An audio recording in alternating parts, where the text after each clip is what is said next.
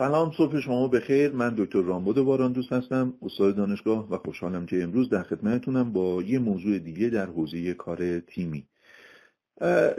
بارها صحبت کردم و عرض کردم خدمتون یقینا شما هم می‌دونید بین کار تیمی و کار گروهی تفاوت وجود داره. اگر قرار باشه واژه های انگلیسیشون رو به استفاده بکنیم باید بگیم تیم ورکینگ و گروپ ورکینگ.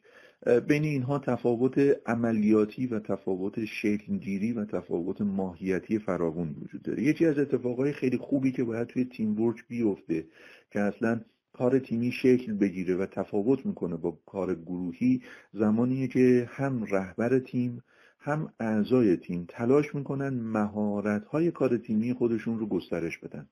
تصمیم گیری تیمی چجوری اتفاق بیفته؟ خلاقیت تیمی تکنیک هاش چیه و چطور اتفاق بیفته؟ نقش ها و ایفای نقش گروهی و تیمی رو چجوری باید انجام بدیم؟ تعارض در تیم رو چجوری مطرح بکنیم چجوری حلش بکنیم و تعارض مخرب رو چجوری به سمت تعارض مثبت و سازنده سوق بدیم. اگر این اتفاقا نیفته در کنار مهارت ارتباطات یقینا شما از تیم بودن فاصله می‌گیرید. توی طیف تیم و گروه میرید به سمت گروه بودن. و بدیهیه که ما از گروه های کاری در کسب و کارهامون خیلی انتظاری نداریم که دستاوردهای ویژه داشته باشن.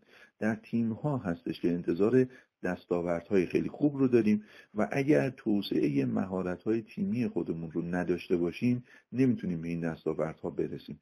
یاد یکی دوتا جمله از بزرگان خلاقیت و کارآفرینی در دنیا افتادم.